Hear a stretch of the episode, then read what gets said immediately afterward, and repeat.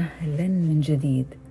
لدينا جميعنا أفكار ومعتقدات حول قدراتنا وإمكانياتنا وتحيطنا جميعا ظروف وأحداث وأشخاص نعتقد أنها تعيقنا أو تمنع عنا تحقيق ما نصبو إليه. وهذه الأفكار والمعتقدات هي ثابتة وراسخة لدرجة أنها تحدد سلوكنا وطريقة تفسيرنا لأمور عدة في حياتنا. أمور عائلية مسائل مالية تحديات اجتماعية أو مهنية وكأن كل شيء يتشكل من الأفكار والمعتقدات والطريقة التي نفكر بها.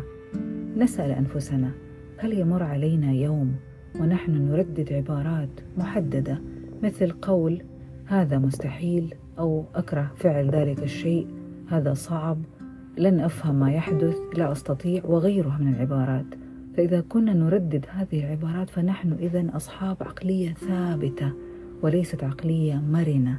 فإذا كانت عباراتنا وحديثنا مع أنفسنا يحمل طابع قاسي وراسخ وإذا كانت بعض من عاداتنا تقيدنا عن فعل ما نريد أو إذا كانت هناك مهارات نرغب في تطويرها ولم نفعل فهذا يعني أن عقلنا قد ثبت ولم يتجدد. عقلية الثبات تعني أننا تعلمنا ما تعلمناه من البيئة والمجتمع واكتفينا وكأنه قد تم وانتهى ولسنا على استعداد لتغيير ما قد تعلمناه. ونتوقع توقع واحد فقط وهو النجاح والاجتياز مهما كلف الأمر. إذا أدركنا وفهمنا النطاق الذي نفكر به وعرفنا النمط الذي اعتدنا عليه سنتعرف حتما على العقلية الأخرى. ما هي؟ وهل هناك عقلية قابلة للنمو والتجدد؟ هناك عقلية مرنة هي عقلية النمو وهي أننا نتعلم أشياء جديدة لم نتعلمها من قبل من مصادر مختلفة وليست تقليدية.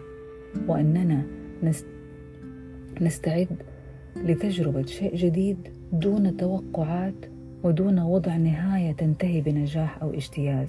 عيش التجربة فقط وما يمكن أن تضيفه لنا. ومدى معرفتنا بوجودنا في هذا النطاق من الفكر المرن تتمثل في أننا نشعر بالسعادة لمجرد إنجاز شيء صغير ولو كان بسيطا وأننا لا نتوقف عن السعي والاستمرار حتى لو أخفقنا وأننا نتقبل النقد ونعتبره فرصة قوية نحو التحول والتحسين وأننا نتكيف مع كل متغير سواء تغيير بيئة أو نظام أو تقنية جديدة وأننا لا نتردد ابدا في طلب المساعدة حين نحتاج إليها. إنه الفكر الذي يجعلنا نقفز من حال إلى حال هي عقلية الاستقبال والتوسع هي العقلية التي تتمدد لمستويات أعلى. لقدرات ذهنية وإدراكات أقوى. وهذا ما أثاره علم نيوروبلاستيسيتي علم المرونة العصبية أو المرونة العقلية. وهو قدرة الدماغ سبحان الله على تكوين وإعادة تنظيم ارتباطات عصبية جديدة تتكيف مع المتغيرات والتجارب بعيدا عن مكانتنا أو مكاننا أو أعمارنا أو ظروفنا.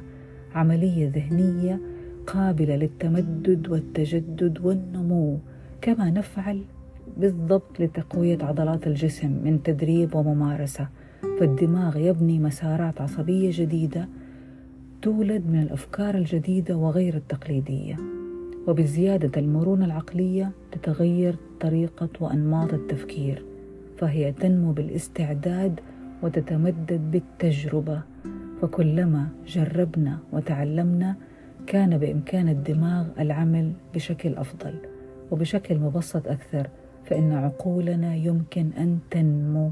فالذين يمتلكون المرونة العقلية لديهم مهارات متقدمة في التفكير وحل المشكلات.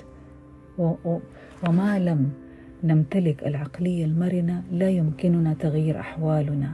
لذا فإن عقلية النمو المرنة هي عقل يملك حرية وانطلاق ومهارات وتعلم وبناء. سلام.